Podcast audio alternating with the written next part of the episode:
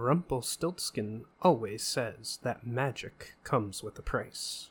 But for this price, you can get a nice piece of jewelry. Use code ONCEPOD for 10% off your first order at Unusual Magic Jewelry on Etsy. Click the link in the description.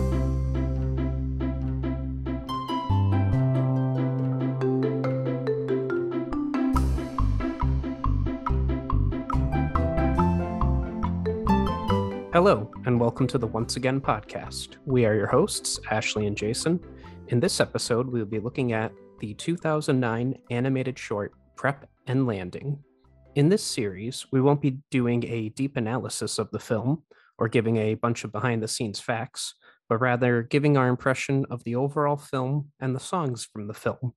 Although this movie doesn't really have songs in it, so bake some cookies, make some cocoa, hang those stockings by the chimney with care, sit back and enjoy this episode. Prep and Landing is a 2009 computer animated television special based on an idea by Chris Williams at Walt Disney Animation Studios and developed by Kevin Deters and Stevie Wermer-Skelton into a half hour Christmas special.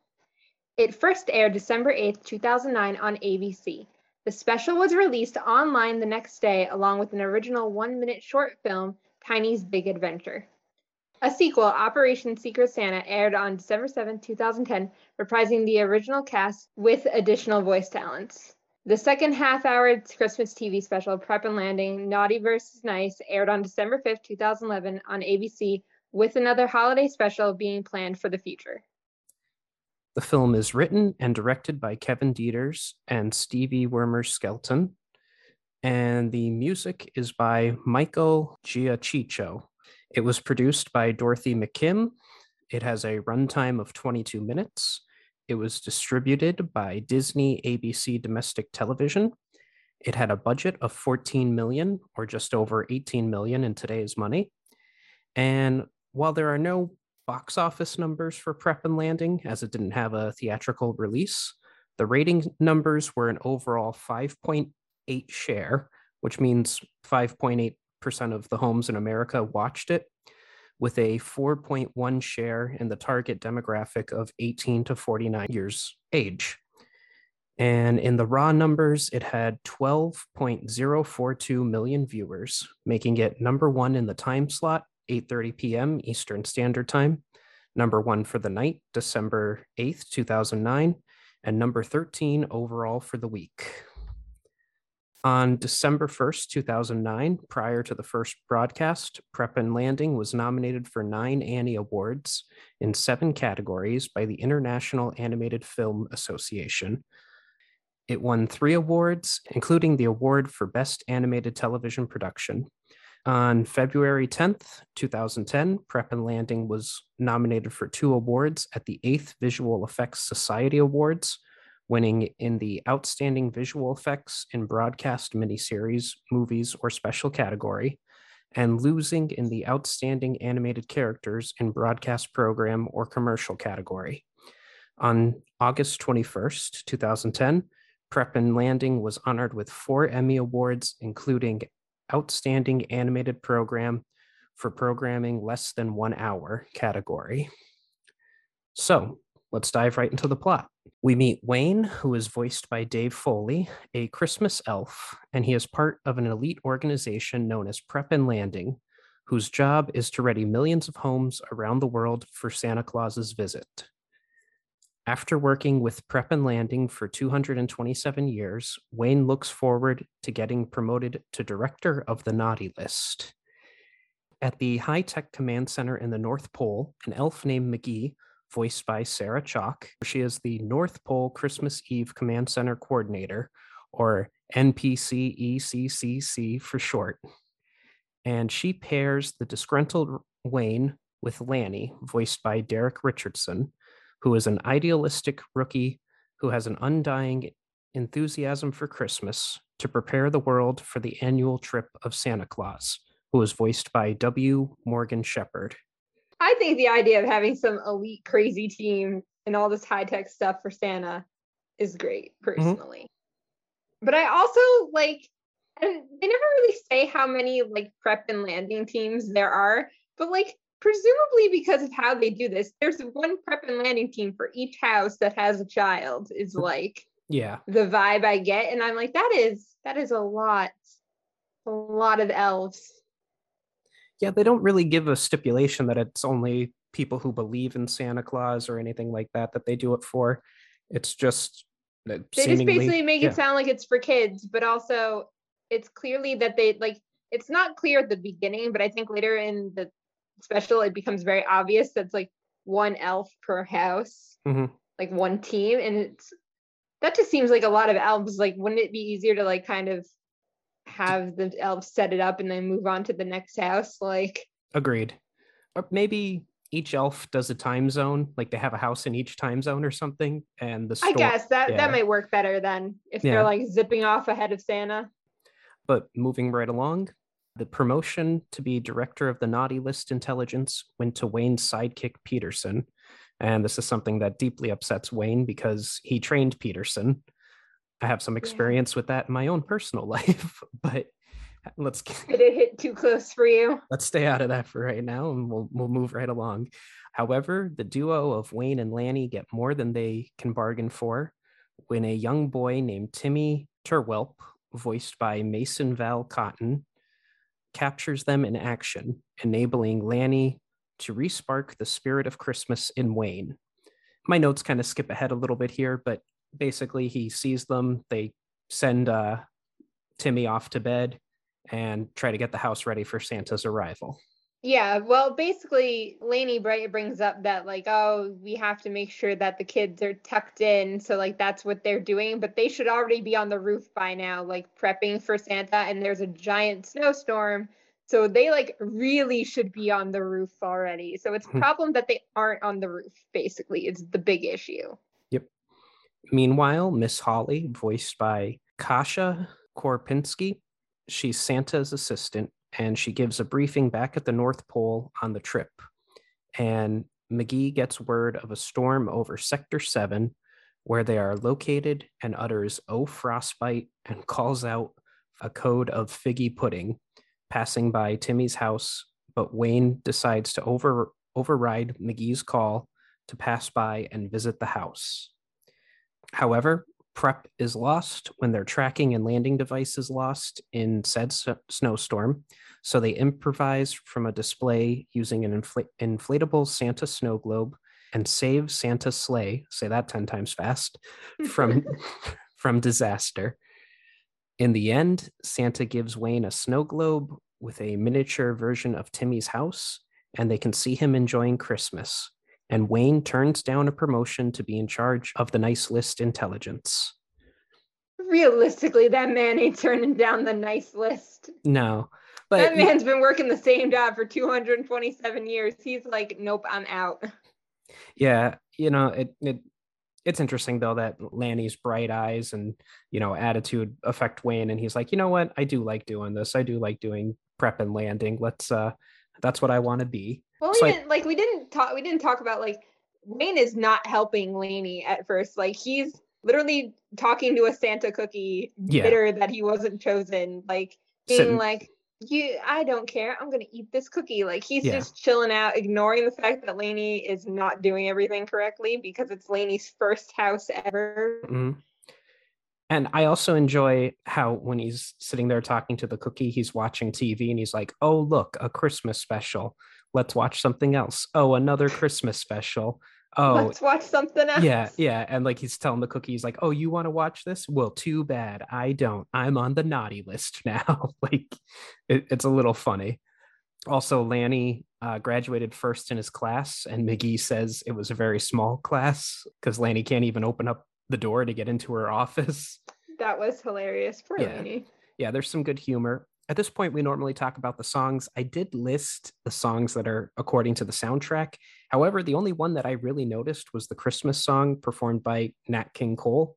Yeah, Um, that's the only one I really noticed. I think the other one was more like all the other ones are background songs pretty Yeah. much.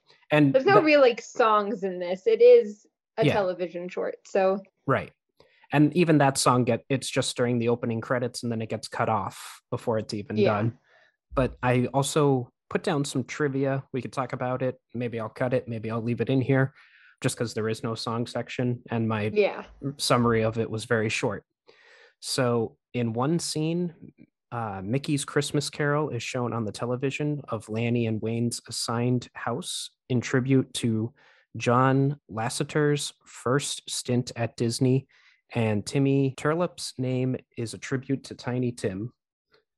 That's so interesting that that was John Lasseter's like first thing he did at Disney. I did not know that, but Yeah, considering he's such a powerhouse at Disney now, like John Well, Lasseter does everything. it is interesting. And then the next bit of trivia I have here is Santa's sleigh is codenamed Rosebud after the sled of Orson Welles' titular character, Citizen Kane. Um, I've actually never seen Citizen Kane, but it's one of those things of pop culture that everyone knows, like how Darth Vader is Luke Skywalker's father. Rosebud is uh, Citizen Kane's sled that he wanted back from his childhood or something. Interesting. Yeah. The go code for launch is dash away, and it's used before McGee authorizes uh, the launch, as in dash away, dash away, dash all away. This one I found the most interesting. The latitude and longitude of Tim of Timmy's residence, which I don't know how to read out longitude and latitude, so I'm skipping over what it is, are actually the Walt Disney Company's world headquarters in Burbank, California. However, the site in question is in the Ohio Valley near Cincinnati, where it would snow a lot more than Burbank, obviously. Director Kevin Deters' hometown is Quincy, Illinois, home to Dieter's Dairy. During a scene in which Wayne is quote unquote being naughty and making himself a drink, the milk carton Wayne is using has the Dieter's logo. The Christmas tree from A Charlie Brown's Christmas appears in McGee's office. A station wagon with the license plate 12501 WED is the birth date of Walt Disney, December 5th, 1901. The German Shepherd, who was in the prologue getting dusted to sleep, was a recolored version of the titular character from the 2008 film Bolt, which was completing production as Prep and Landing was being made. I didn't notice I that. didn't, yeah, Yeah. I didn't even notice that. Like, and I've watched Bolt, so I'm surprised. I never have, but I am familiar with what the character looks like. So. The image of Goofy used in Timmy's bedroom came from the poster for how to hook up your home theater. Okay. the scene of Christmas Eve prep is all shot from an elf's point of view, which is why you never see Santa's face.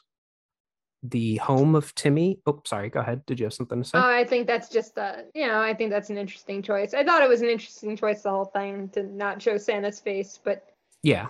I often think a lot of Christmas movies do that so as you just kind of keep kind of Santa in your heart, like he's not a real person. Yeah, that's interesting. You mentioned too before about how um, there seems to be like this big operation going on in the North Pole.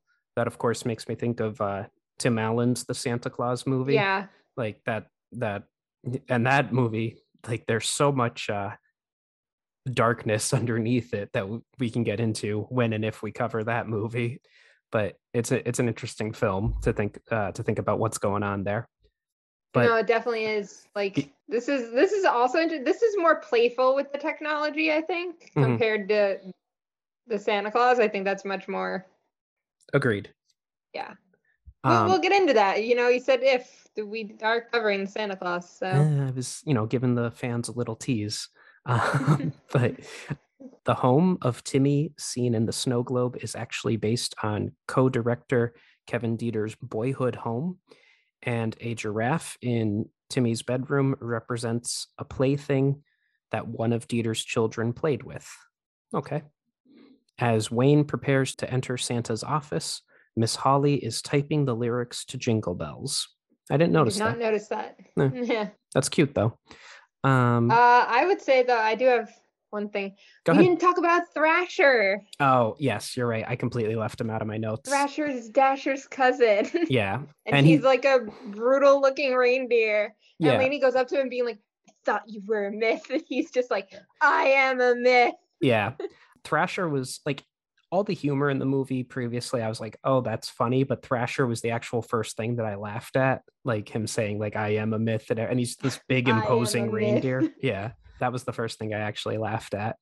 I do love Laney the whole time being like, that's so tinsel. Yeah, you're right. Y- you can tell this was a 2009 thing. Mm-hmm. Agreed. I'm going to go now into my overall score then. So I wrote down, well, I don't believe that I was the target audi- audience for this animated short.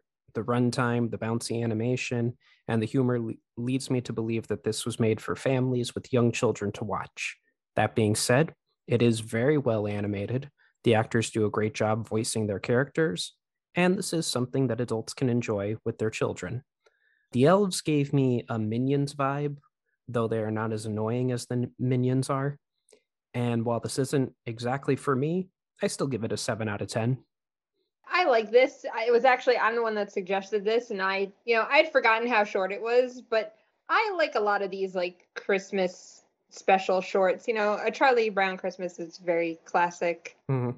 in that regard, and I think, you know, I think this is great. I almost wish it was longer. Like, I wish this was a longer story about these characters and about their particular way of dealing with Christmas and Santa because I think all the technology is interesting and I think the animation's great. I think if you give this a longer runtime and give it like a full theatrical like release going on, mm.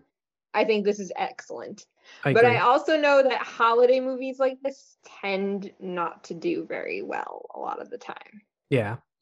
Well, I agree with your opinion about it. Do you have a score for it or do you want? Uh, I gave it a seven out of 10 as well. Okay.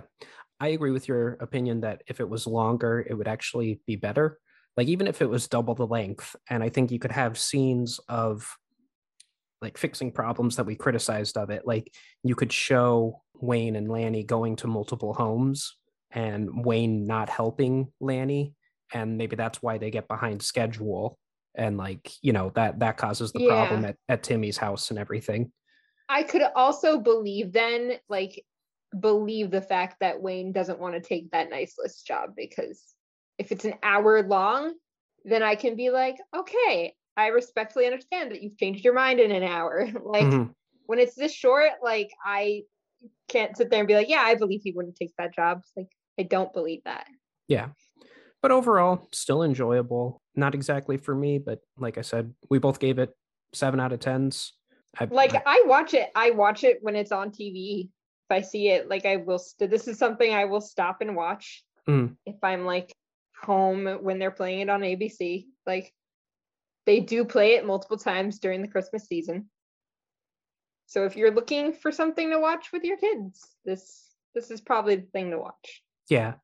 Uh, that's uh, one of the things that um, in my research, I didn't put it in my notes, but it's one of the things that they air during the 25 days of Christmas on Freeform. So, well, yeah, Freeform's owned by yeah Disney too. So yeah, keep an eye out for it there, I guess.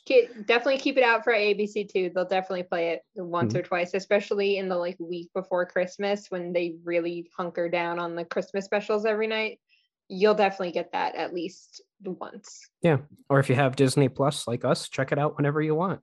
Anything else you'd like to say, or should I go into the outro? Uh, and I would also watch the sequel to this. I had, didn't watch that one sequel, but I've watched Naughty versus Nice, and that's also fairly good, similar runtime, similar. Mm.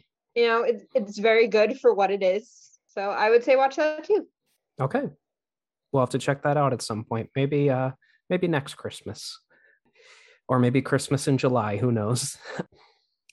so this has been the Once Again podcast. Any questions, comments, or critiques can be addressed to our email at onceagainpod at gmail.com. Follow us on our social media accounts once again pod, all one word, on Twitter and Instagram. If you would like to contribute to the podcast, we have several tiers available on patreon.com slash once again pod. As always, a like, follow, or share would be greatly appreciated. Thank you and have a wonderful day. And remember, we will entertain you. We will always entertain you.